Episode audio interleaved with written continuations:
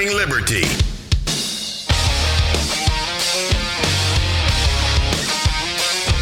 What's up, all of our liberty loving friends out there? This is another fantastic episode of the Good Morning Liberty podcast. My name is Nate. Once again, all by myself today. Charlie is not here. If this is your first time listening, we normally have two of us. Two of us, myself, Nate, and Charlie, who is normally sitting right across from me. Charlie and I have been friends since we were in high school, which was just forever ago. Really, I graduated high school back in aught five. So it's it's been quite some time now that the two of us have been best friends. So you know we do we have a fun time going back and forth here all the time. We we really know what the other person's thinking all the time, and so it makes for good conversation. But if this is your first episode, it's just me. So you're just getting one side of the conversation. Go back to the other previous 193 episodes if you want to hear some more. Is that 194, 193? 194, I think. And Charlie said I miscounted some of them, so we might actually be around 196 or 7. Uh, a lot of episodes. Subscribe to the podcast. Subscribe on your favorite podcast app. If you're listening on our website, which a lot of people do, we love you for doing that. But go to your favorite podcast app and subscribe so you can get a new episode every single day of the week when we want to. Sometimes Charlie isn't here, and that's okay. We'll we'll we'll make it good regardless. Okay. We talk about life, liberty, and the pers- the pursuit of meaning, not happiness. The pursuit of meaning, because meaning is what matters. Meaning is what can get you through the day, even when you're not happy. So you gotta look for that meaning in your life. Why are you here? And that can get you through all of the really tough times. It really can. Trust me. I switched my focus on this a couple years ago and uh, completely different. You can talk to people who've known me for a long time. My focus from switching to happiness to meaning, it, it literally changed my life. It changed my entire outlook. So I would focus on that, focus on why you're here, what you're doing every day. Are you making a difference? Are you working towards making a difference? Do you have big goals? Do you have hope of being able to change your life or your family's life or the lives of all kinds of other people? And work towards that goal. And for a lot of people, working towards that goal, honestly, can change your life for the better. Even if you don't hit it, you know, make a big goal. Make a really big goal. That's what we normally do here. We make massive goals. And hey, you know, if we don't hit it completely, well, if it hit it a little bit, that's still really good. Still really good. So we had this Democratic debate last night. Democrat, Democratic debate had to listen to these people saying the same thing they've been saying. And I know what you're thinking. Good Lord, do I want to listen to another episode where they're talking about the 12th Democratic debate? We've whittled it down to seven people. And now we're they're all getting their last punches in on Bernie because he's the clear front runner. They're all getting those punches in. They're all making their final case, putting in their last word before all of these big elections happen. So there you know, a lot of people weren't really pulling their punches last night, although I do think that people like Sanders could be asked uh, some way tougher questions from people. I always hear Ben Shapiro talk about, "Hey, let's ask a basic question. Do you believe in private property?" Do you think that we should nationalize all of our industries? Just give me an answer on that. Give me some kind of an answer. They asked him what he thought about Cuba, and that didn't go very well. A lot of people giving him flack about that. I bet you he's got a lot more really stupid stuff to say. They they really could have been a little bit harder on him last night if I were trying to beat him. I would start throwing that old commie word out there because that truly is what he is. We're going to talk about that in just a second. We're only going to cover some of the highlights. Listen, you guys know what their policies are. You know what their plans are. You know what we think about those plans. You know how you feel about those plans and what you think about them.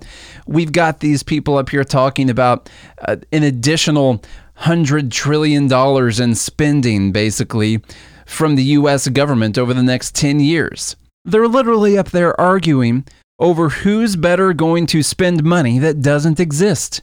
Just think about that for a second. The money isn't even there. It doesn't exist. We're just talking about fake money.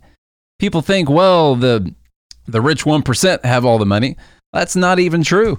It's literally not even true. That's something that's been pulled over your eyes. something you can't see. The, the what's the total wealth of all the billionaires in the U.S. is 3.1 trillion dollars. Their total wealth, and it's probably gone down a lot in the last few days with what's happening in the stock market. 3.1 trillion dollars being the total wealth of all of those people. And you're sitting here telling me that we need to do $10 trillion in additional spending next year? Where's the money going to come from, guys? Where's it going to come from? It's not just going to come from the top 1%. It never does. The, the original intent of the income tax, the way it was written, it was only for the top 1%. What was a 1% tax on the top 1% of income earners? How long did that last? How long did it take until they went ahead and started taking money from everyone all the time? That's what's going to happen here. At least Bernie has been slightly slightly honest about the fact that taxes are going to go up. Now, he's one of the only presidential candidates I can remember that has stood up there and said that your taxes will go up. Your taxes, not just the rich people. You remember Elizabeth Warren was standing up there and she was saying, well, the, your cost will go down. The prices will go down that you're going to pay. She was literally refusing to say the words that taxes were going to go up. I think that hurt her as far as being the person that all the progressive people went towards because it was obvious. I mean, it was obvious. The taxes got to go up. There's no possible way you could even entertain the conversation of having these programs without raising taxes on everyone, on every business, and on every income earner. There's no possible way to even have the conversation. So that's what's going to happen. Everyone's taxes will go up. That's just a fact. That's the fact of the matter. The business taxes will go up, which is going to hurt all the people, even if you're in the bottom 20%. Say they don't touch those taxes. Let's say they don't raise the taxes on the bottom 20%. Those people all need jobs. Those people all have to work at places. Those people all need to save for retirement. Everyone needs to do that. You're going to take it all from the 1% who's just going to then charge higher prices for all their stuff and they're going to hire less people. This idea is it's it's insane and it's de- it's dependency. It's really sad. You know, I've been going back and forth on whether or not we should make the moral argument against these ideas because there's a very strong moral argument and it doesn't just have to do with fear, call it fear mongering. We'll talk about Russia and talk about China and, and Venezuela. That could be your fear mongering moral argument because you don't want to see this happen and see all those things happen in this country. There's there's one moral side. That's the fear mongering side. You got the moral side that's like, hey, what's better for people? Are people free? Are we actually free? Do we actually have liberties? Do we own ourselves or does the government own us? Could we make that argument for a minute? Is it better for people who are struggling? Is it better for people who come up and don't have all of the opportunities? Is it better for them to grow into a life of dependency on all of these policies? Is that better for themselves? Is that better for their children? Is it better for the future that you have generation after generation who lives being dependent on the incomes of other people instead of creating and fostering an environment where they could become those people that they're trying to live off of. Now, that seems like a, a dirty argument where you're saying you don't care about poor people or you don't care about minorities, you don't care about immigrants, things like that. To me, that's the moral argument. It's, it's immoral to sit here and say that they can't do this. There's no way. You need me or you're going to die. You need to be dependent on me for the rest of your life, and you have to make sure the right president stays in office for the rest of your life, or you're going to die. What kind of a moral argument is that? Now, they can make the moral case that people are in need and we should help them. That's obvious. Uh, we agree with that. I agree with that. People are in need and we should help them. Yeah, let's do it. Let's do that. Let's do that through charities. Let's do it through churches. Let's do it through all kinds of other things that we're not even discussing yet. Guys, the amount of money spent on advertising, the value of companies for advertising and branding things has not even been realized yet. People do not understand what you could get companies to pay for, to sponsor, so they can get their name out there. You're talking about McDonald's Highway. Okay, you already see you're here in Nashville. You got Nissan Stadium. You've already got that. You got Bridgestone Arena. You're saying that companies aren't going to fund other stuff. Can these companies come together and say, hey, we know that this life saving medication was going to be way too expensive for people? And us, Coca Cola, we would like to come together and sponsor this medication.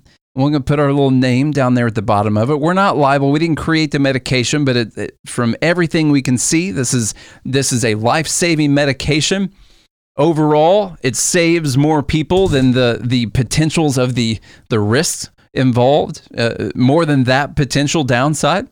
It's overall a positive thing for people to take this. And what we'd like to do is, since this is so expensive, we as a company would like to subsidize this pricing for you with our brand name on it so you can afford. There are so many things that we're just not allowing to happen that could happen under an actual free market an actual free market, which we haven't seen. You and I, if you're my age, I'm 32.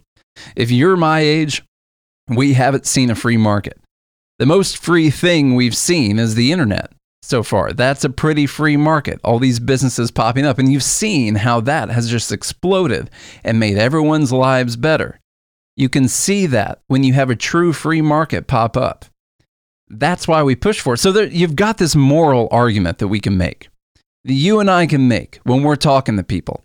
Because I believe, and this might not be a popular opinion, I believe that talking about these political conversations, that talking about these debates, that talking about all this stuff, I think it's important. I also think it's possible to convert people. A lot of people don't think that's possible. Not sure there's a percentage of the com- of the uh, of, there's a there's a percentage of the people that will not be able to be converted, say, to free market capitalists or, or libertarians or whatever you want to call it. Yeah, there's a lot of them, the, a lot of people that aren't going to be able to be converted to that ideology.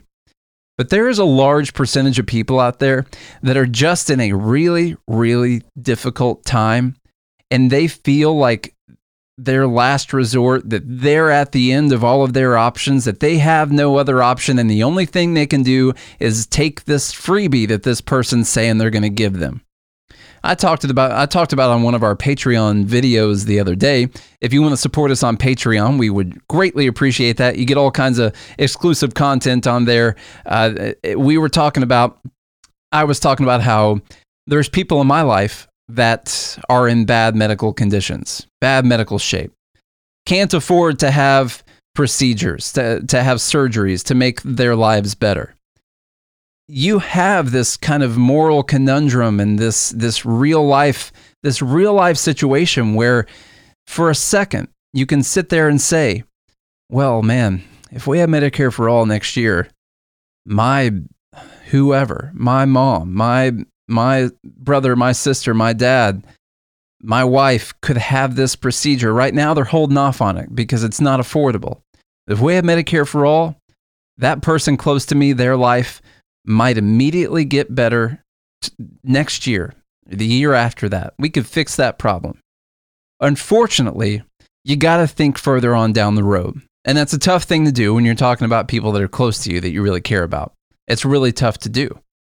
You got to be able to do it. You got to think about your kids, your grandkids, your nieces and nephews, and all of their kids. You got to think about the society a hundred years from now. You got to think about those people. What, posi- what position are you putting them in? See, that's what people in the past, when they were okay with all of these policies getting put in, when FDR was elected to four terms, when when that was happening, they weren't thinking a hundred years down the road. They were thinking about how can we immediately fix our situation right now? Some of our grandparents, or maybe they were around when Medicare was passed originally, when it came into fruition in the mid 60s. Maybe they were around when these policies came through and they said, you know what? I hate it. I don't like the government. I'm a small government person, but gosh dang it, we got to do something. And this is going to help. This is going to help those people right now. And then you look 50 years down the road, and medical costs have completely exploded after the government started putting trillions of dollars of taxpayer money into the medical system. And now we have an entire country full of people who can't afford their medical bills. When we turn to the government because we said we have to fix this problem right now, we got to make ourselves feel better right now, let's do it. They weren't thinking further on down the road. They weren't thinking about economics and rationality and real life and things that were true. They were just going by what their emotions and what made them feel good right then at that time. And we are living in the product of that right now, what we're dealing with right now. And you got to make sure that you're not going to do the same thing on a bigger scale to people that are going to be here 100 years after you.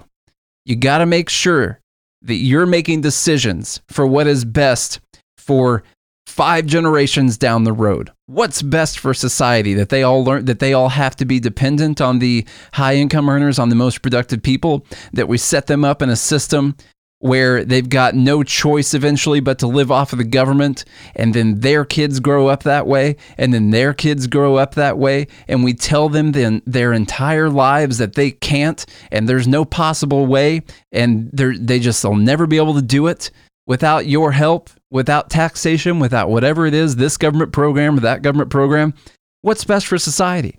That we do that? Or that we create a society of people who can be independent, who can be dependent on no one but themselves, and who can teach that to their children. And those people can teach that to their children. We have these people who who maybe they're born with a silver spoon or what, whatever that old saying. Is anyone ever actually born with a silver spoon these days? I don't know. Maybe they're born with a silver spoon. What did their parents do to put that in the to put that whole chain of events in line? What did their grandparents do to make that possible? Human beings all started out poor. There's different people who made different decisions to put the people who came after them in better positions.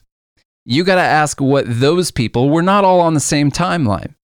We're not all on the same timeline whatsoever.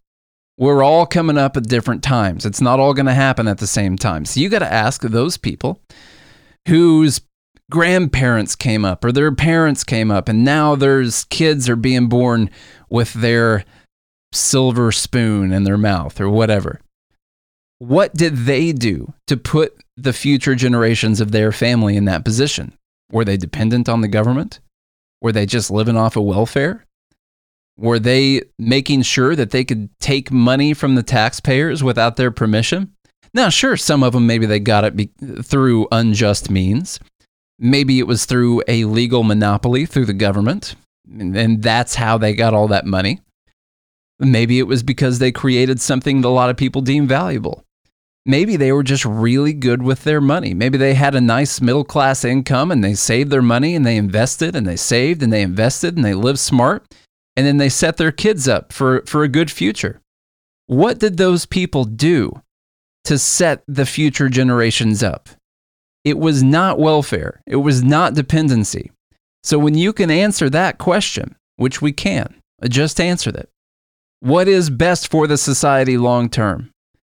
There's a good moral argument right there that you can make to people. You can make that moral argument. And then at the end of the day, if all your other arguments fall through, you can always ask the question Do I own myself or does the government own me? Do you own me? You don't own me, but do you and a group of your friends own me? If enough people group together and they form a majority, do they own the minority? Are you telling me that as long as some idea has the majority of people, that they can do whatever they want to the minority? Is that what you're saying? That's what the Democratic Socialists are saying. That's all I heard last night during this debate. That's, that's all I heard the whole time.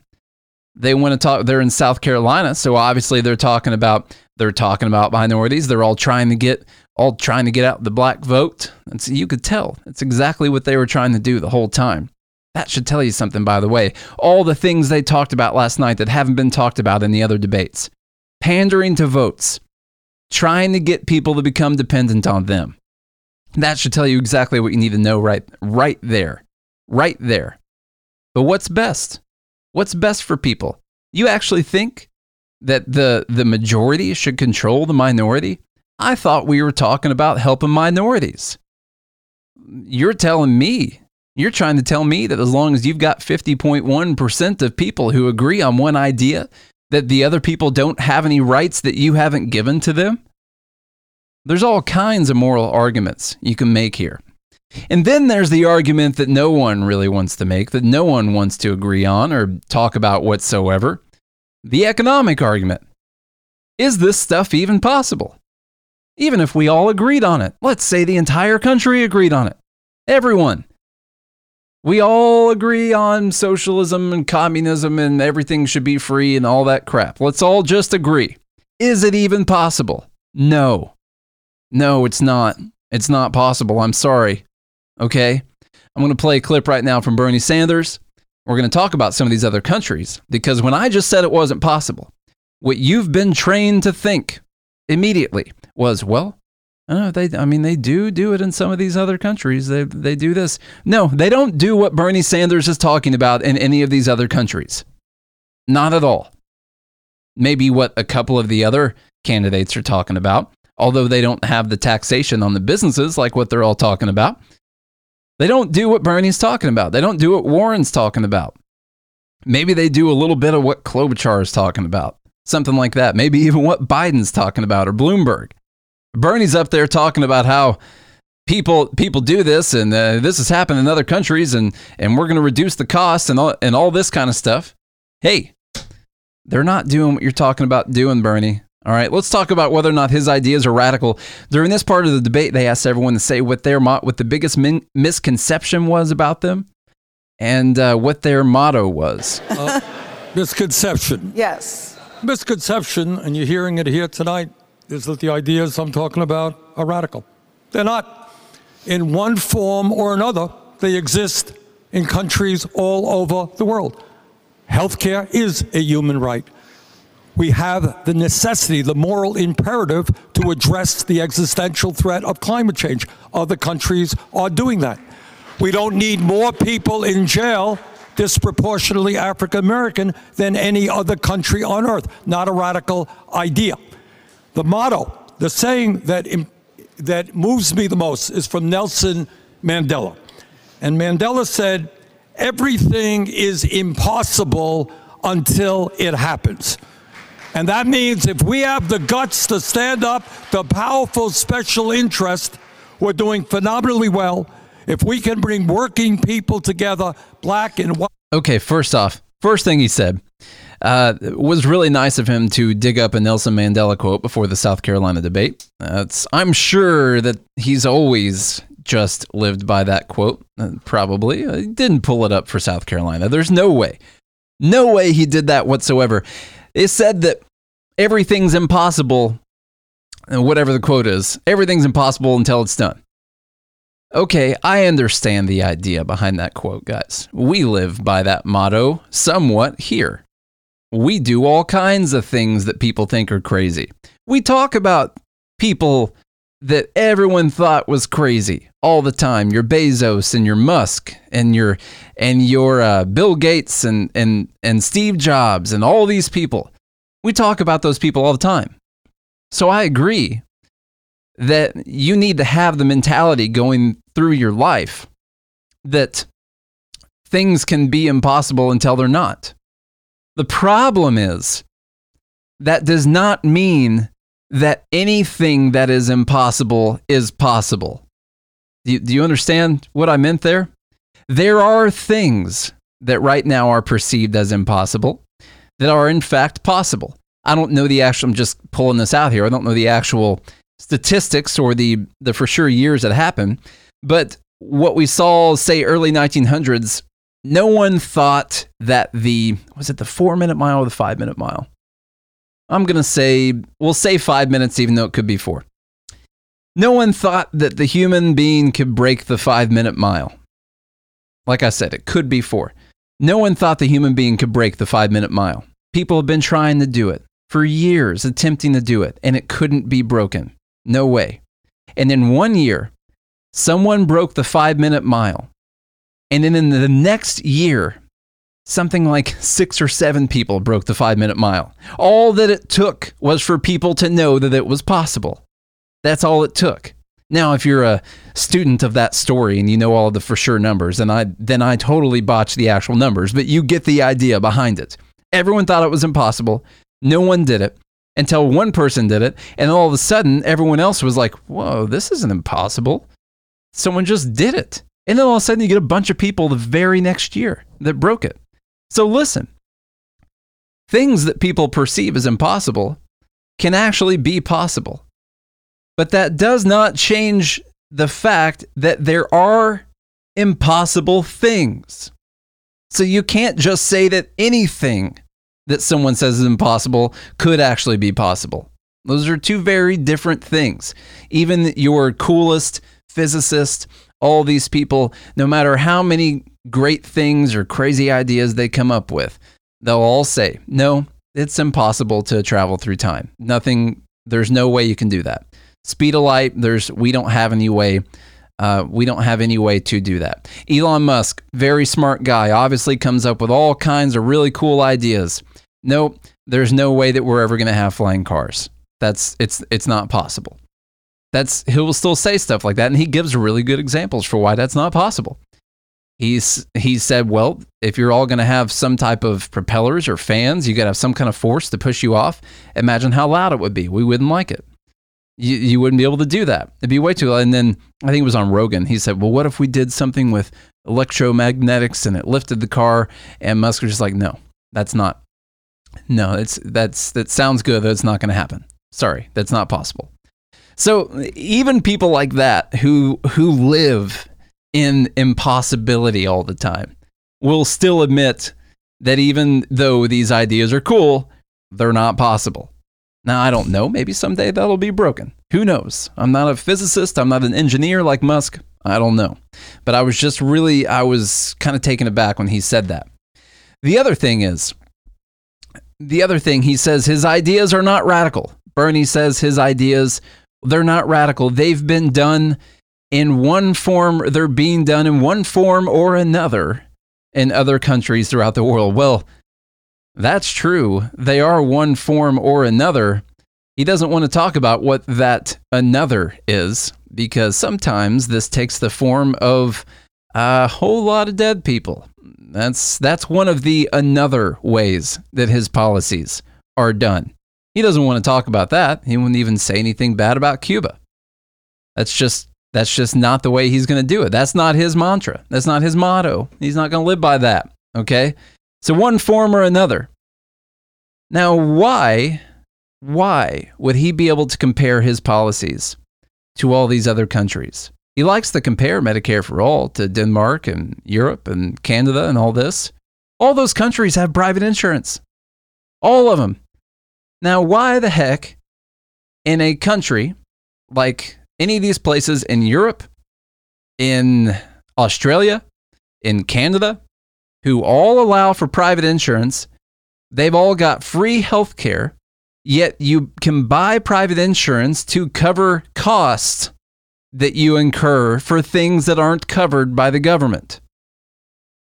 Is that an idea that he's telling his people about? No, he's saying every single possible thing that there is going to be free. You're never going to pay anything except for in your taxes. We're going to actually outlaw private insurance. These countries have not implemented the medical systems that he's talking about. The medical system he's talking about, this might sound like a lot more fear mongering, I guess, but when you take out private insurance and you have the government as the only option for a payer, remember in these other countries, they've still got private insurance and there are things that the government does not cover. So you can still go get things that they don't cover and you just have private insurance to cover it. The only option for this type of a policy, for this type of an idea, it leads to rationing. It does. And I'm not talking about the kind of rationing we had in World War II or the kind of rationing you see yet in a lot of the old communist countries. I'm talking about, yeah, um, you know, we've decided that you don't really need that. We've decided that that's not something that we're going to do for you right now. It's the old, during the Obamacare years, they say, well, why don't you take the pill instead of having the procedure? It's that. And then you don't have a private insurance company if you want to decide to do it. And yeah, this policy, it leads to rationing where they can pick to pay or not pay for care. And when they do that, they can they can severely affect what types of treatments and what types of care, especially elective procedures, things like that, that people are going to end up having. Having. Especially when you're spending money that doesn't exist. Especially then. That's the other part of this argument that we got to spend a lot of time on. Guys, this money doesn't exist. It's not there. It doesn't exist. We're already in a trillion dollar deficit. Without all of these plans, we're already negative $1 trillion every year with $23 trillion in debt. And the debt matters. The debt does matter. Your money, the purchasing power, the value of the dollars that are in your bank account are severely affected by this by them creating new money and taking out new debt to do all of these things. This kind of thinking leads to inflation, le- can lead to hyperinflation, like they had in these other countries. Very, very difficult stuff to get people to pay attention to. In the Weimar Republic, before Hitler came to power, they had just suffered a 466 billion percent inflation in three years in three years. That's what they had to go through. Similar numbers came out of Venezuela and Russia. If you're going to put new wallpaper in your house, well, actually, it's cheaper to use dollar bills than it is to buy wallpaper. If you uh, need to wipe yourself after using the bathroom in Venezuela, well, it's actually cheaper just to use the money because it's actually cheaper than using toilet paper. These kind of policies matter, especially when you're talking about already having the $23 trillion in debt. You know, oh crap, is it Sweden or Denmark? One of those. They got a trillion dollars in their sovereign wealth fund that they were able to make through their exploration and their their mining and their drilling and their all the things they've done going towards these evil natural resources that they've money made money off of when they started these policies, they weren't $23 trillion in the hole. That's, that's a big deal. That's a really big difference. We're not in the same situation that those countries are, and we're not even talking about using the same policies that they have. They allow private insurance. Their corporate tax rate is roughly the same as the one we have now, not the one we used to have we lowered our corporate tax rate down to what Denmark's corporate tax rate is.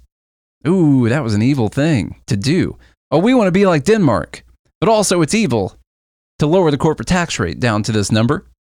But we want to be like Denmark. But also, we can't have our corporate tax rate this low. You guys see how this thinking just doesn't work out? Can someone name me one of Denmark's policies that Bernie supports? Their economic policies not their freebies as a result of their economic policies, their actual economic policies. None of them. You wouldn't support any of them. No wealth tax, no minimum wage. Of course, it's negotiated by unions. They still got private insurance. 50% taxes starting at the middle class, and the, the middle class and the top 1% pay the same tax rate. He's not going to support any of their policies. He'd calling for a 24% sales tax on everything? Calling for a 100% tax when you buy a car? No, he's not calling for any of their stuff. He's calling for the results of all of their plans without actually wanting to enact any of the plans that led to them being able to do this. It, it's, it's not, it's not going to work. I'm not trying to be negative. I'm not just being anti government not just being an annoying libertarian that likes to complain about stuff. I'm being someone who actually wants to find real solutions to all of these problems. These are not solutions. They're simply not actual solutions. They're things that sound good. Bernie's policies are like having a heroin addict that needs to go in the rehab, and your solution is to have government provided heroin for that person. Bernie's policies are like having someone who is 500 pounds and instead of telling them that they need to get into the gym and, and exercise, have some personal responsibilities, policies are that we should have free food for everyone as much as you want. That's his policies. You got to find things that are actually going to help, not things that are actually going to make it worse. All right, that that's that's pretty important. I'm going to talk about a little bit more from him, and then we got a bunch of other candidates too. So, uh, one thing, uh, how much we're going to save with Medicare for all? Let's see. Medicare for all will lower healthcare costs in this country by $450 billion a year. The math does not add up. It adds up to four more years of Donald Trump. It doesn't show enough about how we're going to pay for it. Thank- I dug in, I did the work, and then Bernie's team tra- Okay, so everyone was piling on Bernie last night, by the way. That was a little cut of everyone. They're all trying to get on him now because obviously he's the clear front runner. Probably going to get the nomination. We'll see. We'll see. They could go to a contested convention and, and pull some tricks out of their hat. I don't know. We'll see. But they're all laying on him. They're all finally talking about how Medicare for all doesn't add up. The math doesn't add up. Why weren't they saying this 12 debates ago? Why weren't they doing this then? Maybe they never thought that Bernie would actually be the front runner, or maybe it's just kind of a last ditch effort for them. I don't know. But they're right about it. This idea that we're going to reduce the cost of healthcare by $450 billion a year through Medicare for all sounds exactly like every other government plan I've ever heard of. You know, Obama stood up in front of Congress and said that if we took over the lending process for student loans in 2010, which we did, we do not have private lenders anymore. It's all through government lending. That if we took that over, that the taxpayers would actually save $60 billion a year and that costs for college would go down. That's what he said. That's what he actually said. Now, what actually happened? Well, what actually happened is the same thing that also happened with housing prices.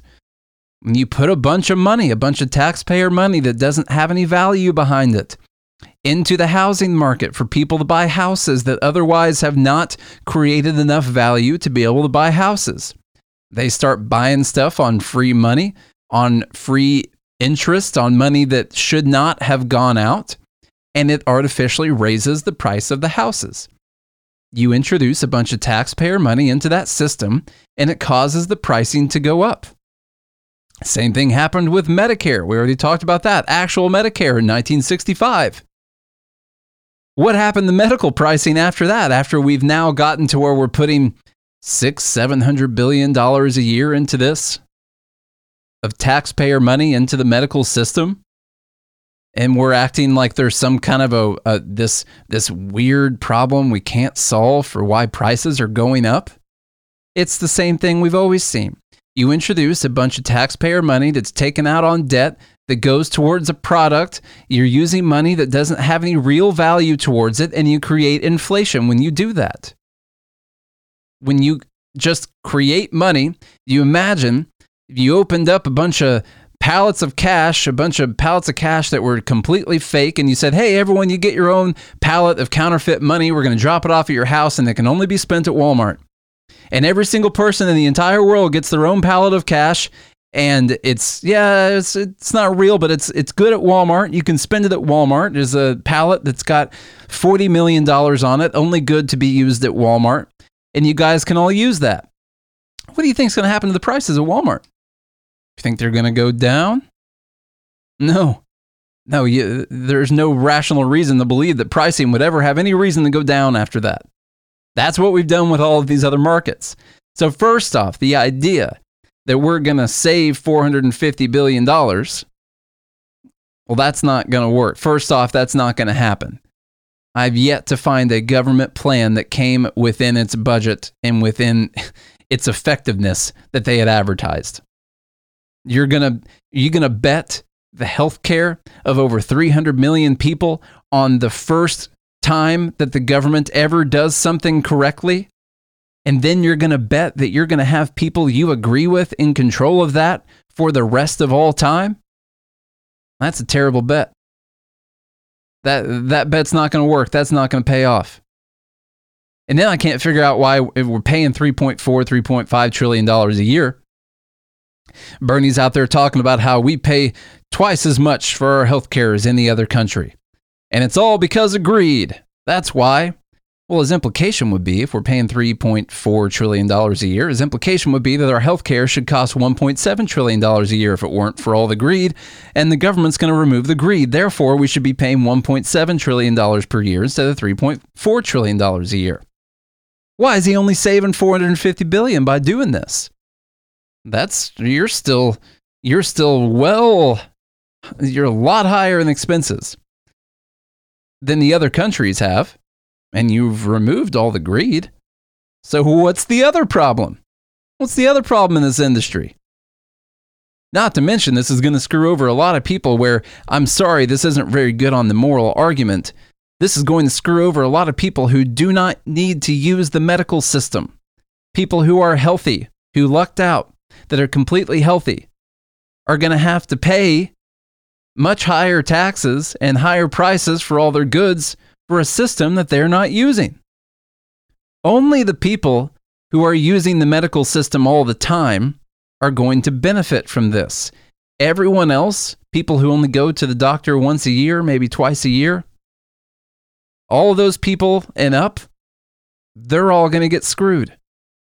There are going to be a lot of people that are going to be unhappy about this. And the fact that we're going to be removing private insurance from the market tells you how much it's going to suck. Because if it wasn't going to suck, they would leave it to be legal to have private insurance, and everyone would clearly choose to use Medicare for all instead because it's going to cover everything. What they don't want is they don't want when they don't cover things, when they deny you and say that you can't have elective procedures, or you can't have certain medications because they can't pay for it, it's not in the budget. Well, private insurance market's going to pop up in that. That's what's going to happen. The actual private insurance will come in just like it does in Europe, in Australia, in Canada, and it will cover those things that the government doesn't want to cover. He doesn't want that. How disgusting is that? Why would you want to get rid of private insurance? If it sucks, then don't go buy the private insurance, just use the Medicare for all. Why not allow it? That's because he doesn't want to show you all the stuff that the government could be paying for. That's a very sinister side of his plan, a very immoral side of his plan that he has not been able to explain yet whatsoever. I want to hear Elizabeth Warren talking about how she'd be much better than Bernie. Guys, everyone go vote for Elizabeth Warren. There you go. As the Democratic Party is a progressive party, and progressive ideas are popular ideas, even if there are a lot of people on this stage who don't want to say so. You know, but Bernie and I agree on a lot of things, but I think I would make a better president than Bernie. And the reason for that is that getting a progressive agenda enacted is going to be really hard, and it's going to take someone who digs into the details to make it happen. Bernie and I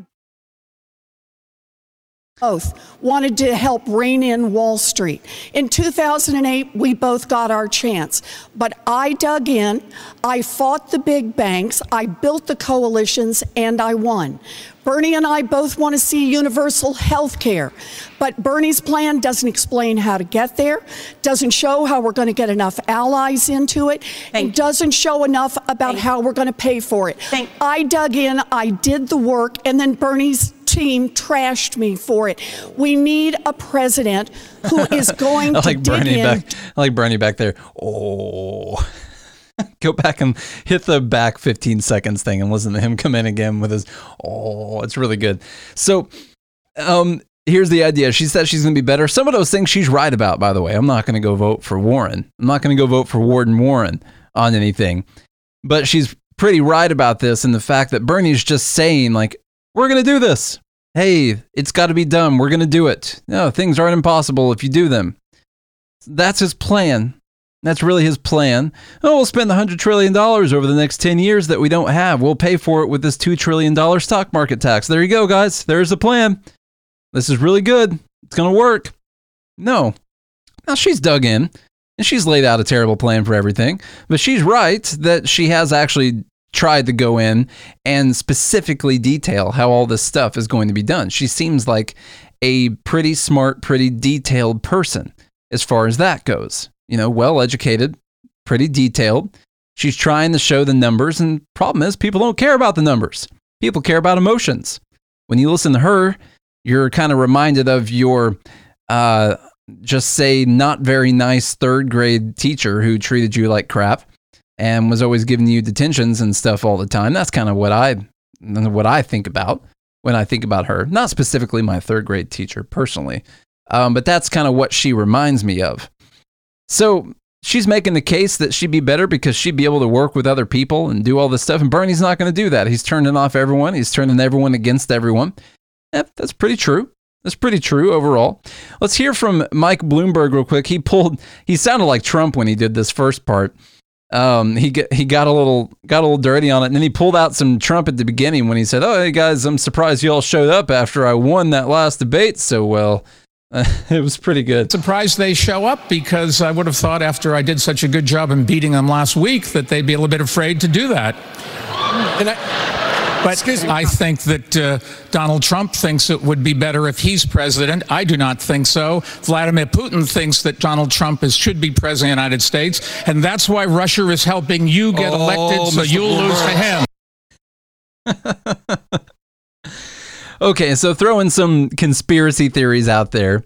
Uh, it has been reported by some intelligence community people that this could be the case. First off, that they're once again trying to help Trump get reelected, and one of the ways that they're trying to help Trump get Trump get reelected is by trying to help Bernie get elected in the primary.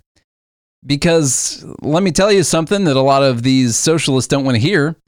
Trump if Bernie is the candidate, is going to absolutely destroy Bernie Sanders in the actual election. Now, I know maybe that doesn't sound true. Look at all these national polls. National polls don't matter, they, they don't matter at all. What matters is each individual state poll, and even those are going to be way off. But we don't do a national election for good reason. What we do are a bunch of state elections because we have 50 separate countries who formed a union so they could defend themselves. And what each of them do is they have their elections, and each state says, This is who we think should be the president. And that's what they each say. And they take those 50 states and some of the other some of the other territories. They take those states and territories together and they say, well, each one, this is what this state said, this is what this state said and they weight them all on their populations and try to keep that process as fair as possible. And what we have are the 50 states putting in their votes for who they believe should be the person running the entire country as a whole. So we don't do national polling, and for good reason. Uh, we don't want we don't want California and New York always deciding who the president should be. Look at California, New York, and Chicago. That you you really want those populations, those populations of some of these cities, New York City, Chicago, and L.A., deciding who the president should be. Those cities have enough population to decide. You don't want that because you don't want to live by their policies because look at how that's working out in their states. Not working out that great at all. So we have the Electoral College. So, so once again, the national polling doesn't matter. And Trump's going to mop the floor with Bernie. I hope Trump is practicing for this, by the way, because I want to see him actually give some good economic arguments and not just a bunch of put downs to Bernie and his, I don't know, his age and his voice and, and whatever. He needs to talk about the virtues of free market capitalism. And while Trump might not be the best person to talk about that, he will be the person who's going to be up there on the stage that's going to be talking about free market capitalism and how we need a smaller government. So I hope he's working on all the talking points for that and is not just going to, you know, just go by a whim and say whatever is popping up in his mind. Surely they're coaching him, right? Surely they're coaching him on what to say in the debate. So I think Bloomberg, that was about the only point I heard him score. Uh, he's he has wasted an insane amount of money. Uh, there's no way, uh, unless the DNC pulls out something that is I don't know, unjustified or immoral or unfair, unless the DNC pulls out something like that, I see there's no path to victory for Bloomberg here. Now, if Bloomberg got the nomination, then I think Trump's in trouble. I think he'd be in a lot of trouble at that time because I think Bloomberg could get the union and the and the middle class vote and all of that. Uh, where I don't think that Bernie is actually going to get those votes when it's all said and done. So we'll see. We'll see what happens there. Joe Biden, he's still in the race, by the way. Joe Biden had what I would only describe as a, uh, you could describe it as a Freudian slip. It's where you're talking and you accidentally say the truth while you're talking and uh, he just kind of goes right over it. It's actually what he meant to say, but the uh, the implications behind it, I think, are massively, massively terrible. He's talking about how he's going to win the black vote. So if you want someone who's going to win the black vote, then you got to go for Joe Biden. And here's why he's going to to win the black vote. My numbers, I'm still 15 points ahead. The latest poll. Yes, yes, you're correct. But look, Correct. look, But Senator That's Sanders is in striking distance of you. You are within the margin of error in this in this state. well, it depends on which poll. Look, I've, I've earned the vote. I've worked like the devil to earn the vote of the African American community, not just here, but across the country. I've been coming here for years and years, creating jobs here. Okay, I don't know if you caught it in there. He's worked like the devil to earn the vote of the African American community. I've worked like the devil to earn the vote of the African American community. Think about that statement for a minute. Religious or not religious, whatever. Apply some other meaning to devil if you want to. He's worked like the devil to earn the vote of the African American community. What does that mean? What does that mean? If you were to even think back to biblical times and you think about the devil tempting you with things and tempting you and tempting you and getting you the break eventually and go against everything that was moral and right. I mean, just think about the implications of that statement if you were to take it literally. And I do think that that is what he's done. He has worked like the devil to earn the vote of the African American community. That's what a lot of politicians have done. Unfortunately, you have an entire portion of society that was seriously disaffected by uh, racism, by Jim Crow laws, by slavery. You've got this entire portion of society that was started uh, from a lower position from everyone else. And then you've had these people come in and decide that the only way for anyone to make it is to make others dependent on others, to hand them things, to allocate money towards those communities, to make them live off of government programs.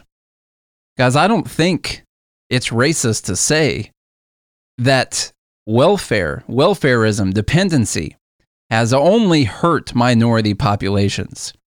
You could look at the immediate help. I need to pay a bill. There's that money. But then look at the long term things that are created by that. Look at the generational poverty that just keeps going and keeps going. It's not moral to work like the devil to earn the vote of the African American community. That, that doesn't seem like that should be a controversial statement whatsoever, but maybe it would be. Throughout most of the time, you'll hear me. I would say, you guys send me a message. I know this isn't something you're supposed to talk about, but it's a podcast, so whatever. Whatever. I, he says African American. Listen, I throughout the entire course, I've I've said I said black, and I say that because I don't think I don't feel the need to define people by what country their ancestors came from. I've never felt the need to do that. I don't I don't understand. I don't you know no one comes to me and says Japanese American, you know? No one says that. N- no one calls me that whatsoever. No one goes to Charlie and says European American. To me, it just feels it feels more racist to define people by that and to define them by where their ancestors came from. That's so weird to me that we still do that. Like people call me white. That's they call me white. They don't call me a European American. They don't call me anything like that. So uh, it's why why set out another portion of the population and have to call them by the country that their ancestors came from. I don't understand the need to do that. And hey, you know, if you want to send me a message and say why you think that is the right thing to do, correct me where I'm wrong on it. Correct me where I'm wrong. I just feel like I feel like I'm I'm giving some type of designation based on their ancestry, which feels uh, anti-equality when I say it. But you can get in trouble for saying that kind of stuff. Whatever. This is a podcast. We do what we want. Who cares? I do care if it does seriously bother you, and you can give me the reasoning on that. You can send me an email, nate at goodmorningliberty.us. I didn't plan on saying that, but I just, I don't know. I, I, I thought that I should actually say that out loud and just see see what people thought about it. We're gonna end it right there because to me, those are the important points of the debate. It was slightly disgusting to me last night to hear how much that debate was angled towards getting the black vote. Just this pandering and pandering. Give me your vote. I'm going to give you money. Give me your vote. I'm going to give you money. Be dependent on me. Be dependent on my party. Be in there for the rest of your life. If you don't have me, then you're going to die because you can't do it on your own. That's all I heard last night. And you didn't hear that much when they were debating in Nevada or they were debating wherever else they were. No, they were in South Carolina last night. So they completely changed the way they talked about everything. And to me, I don't know. I just find that kind of gross. I find it kind of gross, guys. I really do. So you guys can let me know what you think. Send me an email, nate at goodmorningliberty.us, goodmorningliberty.us. I love hearing from you guys. Sometimes it takes me a day or two to respond to emails and messages just because we've got a lot of stuff going on. We're working on this trading class right now, the uh, Liberty Trading Academy. Um, I'm trying to get the website finished. I still trade every day. Actually, if you heard my attention kind of float away there for a second, I was literally in a trade for the last two or three minutes and trying to decide where to get out and take profit. Did make some profit on that trade while we were talking right there. So, um, if you guys want to get in, if you guys are interested in day trading, if you're interested in learning how the market works, and you could even start with a with a low amount in your account, or you can start with a high amount in your account. Just know what amount of money you're going to risk on every trade. I've been doing this for several years now. Uh, we we're going to start out from the very beginning. I mean, literally opening up. I just did a video earlier today, opening up a charting platform and navigating around the platform to figure out what the heck all the stuff on the charting platform was, where you need to go to figure out how to do everything. So we you know, we're going to go from the very basics how to read it, how to navigate the platform. Then we're going to go to the technicals of the trading, support resistance levels, bunch of different strategies. I trade three, three main strategies all the time. Uh, pre- pretty much every day, I'll trade three different strategies.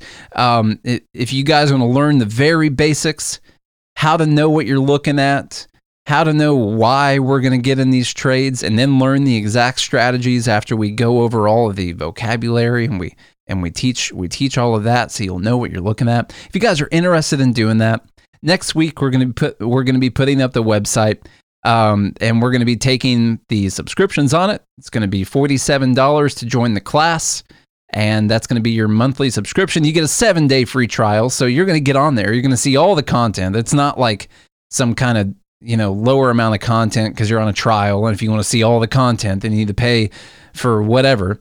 No you're going to get a seven day free trial on the class. So if you get in you're like holy crap i don't like this. None of the i don't want to do this whatsoever. I don't have time any of that. Just cancel. There'll be a cancel button. Just do it We'll be starting this class next week. Send me an email if you're interested so we can keep track of all the people that are still interested in this. Put you on an email list for the people that are interested so I can send you an email when we do upload the class, when everything is going. And guys, you don't have to you know, it's going to be an on demand class. So next week, we're going to upload the first week of content.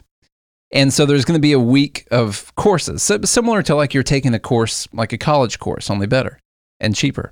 So it'd be similar to like you're taking an, an online class. It's going to be all video tutorials on how to do everything.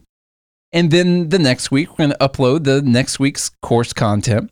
But the first week's still going to stay on there. And it's always going to be on there. So even if you can't do it right now, uh, a, a month or two down the road, you get on there and get on the class, all of the content's going to be there. So it's not as if if you don't start next Wednesday, March 4th, if you don't start then, then you've missed it and there's no way you can do it. Um, that's that's not going to be the case. The content's going to be on demand. We're going to upload it one week at a time until all the educational content is on the website. Then we're going to be doing live Q and A's every week with the people who are in the class.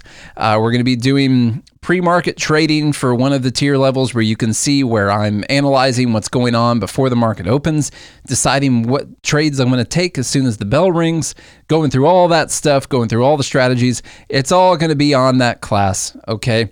So you can check that out. Send me an email, nate at goodmorningliberty.us, so I can put you on our list to show people when everything's available and to let you know that it's there, it's available. It will be next week, but I'll send you a little reminder. You're not going to get an email every single day spamming you all the time. That's not what's going to happen. I just want to be able to send people a reminder and say, "Hey, this is available. Let's let's uh here's the website. This is what's available. This is what's on the class. So anyway, send me an email, nate at goodmorningliberty.us. Go to patreon.com slash goodmorningliberty to support the show. We got another patron yesterday. Thank you so much for doing that. We just started the Patreon account a couple weeks ago. We got a few people supporting us on there. That's awesome. I'm putting up exclusive content on there. You get a first tier, you get a 25% discount on our merch store for great shirts like Taxation is Theft. A nice shirt that says Liberty. You can get a mug that says Burning Lies. All kinds of good shirts on there. So you get 25% discount just getting on the $5 level.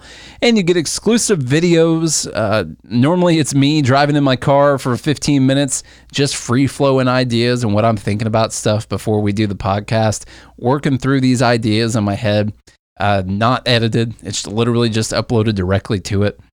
So you're going to get exclusive content. There's pre-show, post-show. There's an extra episode on there once a week. There's all kinds of stuff. This week's been a little rough because Charlie's not here and I'm trying to get this course together. So you got to bear with me just a little bit this week because this has been insane trying to put together an entire educational course while also trading every single day and while also trying to load up our website with content and all of our social media platforms, trying to grow our TikTok, which thank you for following us if you've gone and did that. We've got 6,160 followers on TikTok in the last, what's it been? Five weeks now that we've had TikTok. So that's good. Five weeks, over 6,000 followers. So go follow us on there lot of stuff going on and it's all so we can get the right ideas out there in front of the all the people that we can get them out there in front of so you guys can learn better responses so you can talk with me and tell me better responses to things or things that I'm missing. I miss stuff okay? And I don't ever intentionally try to miss things or misquote something but there's a lot of stuff to put together here and so if you've got some kind of idea that you think I'm not picking up on, or if there's some stat that you think I missed, or some kind of idea you think that I just haven't, you know, thought about yet, you send me that email, nate at goodmorningliberty.us. We're all going to learn from each other on the best way to make this argument and actually convert people. I'm not interested in having a civil war here. That's not what I'm interested in doing. I don't want to get up in arms and start hurting people. That's not what I want to do. I want to actually make the case that the free market is the best thing for the most amount of people. And I want to prove that to people who don't agree with me. And I want to bring them over to my side. You guys should have that same goal too. That, that really should be the goal. And that's what we're all doing. We're all talking back and forth. We're getting the right ideas out there. We're helping each other respond to social media posts. We're getting the right content out there in front of everyone that we can so we can actually affect some kind of change. So you can do that supporting on Patreon, sending me emails. You can leave a rating and review on this show. That helps more than you can even understand with all those algorithms when people are searching for political podcast. Ratings and reviews on the shows are very important. Tell a friend and tell an enemy. Tell your best friend that you think needs to hear this and tell your communist uncle. Force them down and hold them and make them listen to this episode. I'm kidding. Don't do that. We don't agree with that whatsoever. That was a joke. Everyone, it, just in case we're in court later, I clearly said that that was a joke. So, guys, if you do all those things, Charlie and I will be here tomorrow. And then Friday, we're going to be doing an interview with the guys from Lions of Liberty. Great podcast. Check that out if you're looking for more libertarian content. Those guys are really funny. They got all kinds of episodes on their podcast all the time. So you can go check out Lions of Liberty. We'll be talking to them on Friday. So, anyway, you guys do all those things. We'll be right back again here tomorrow. Until then, have a good day and a good morning. Liberty.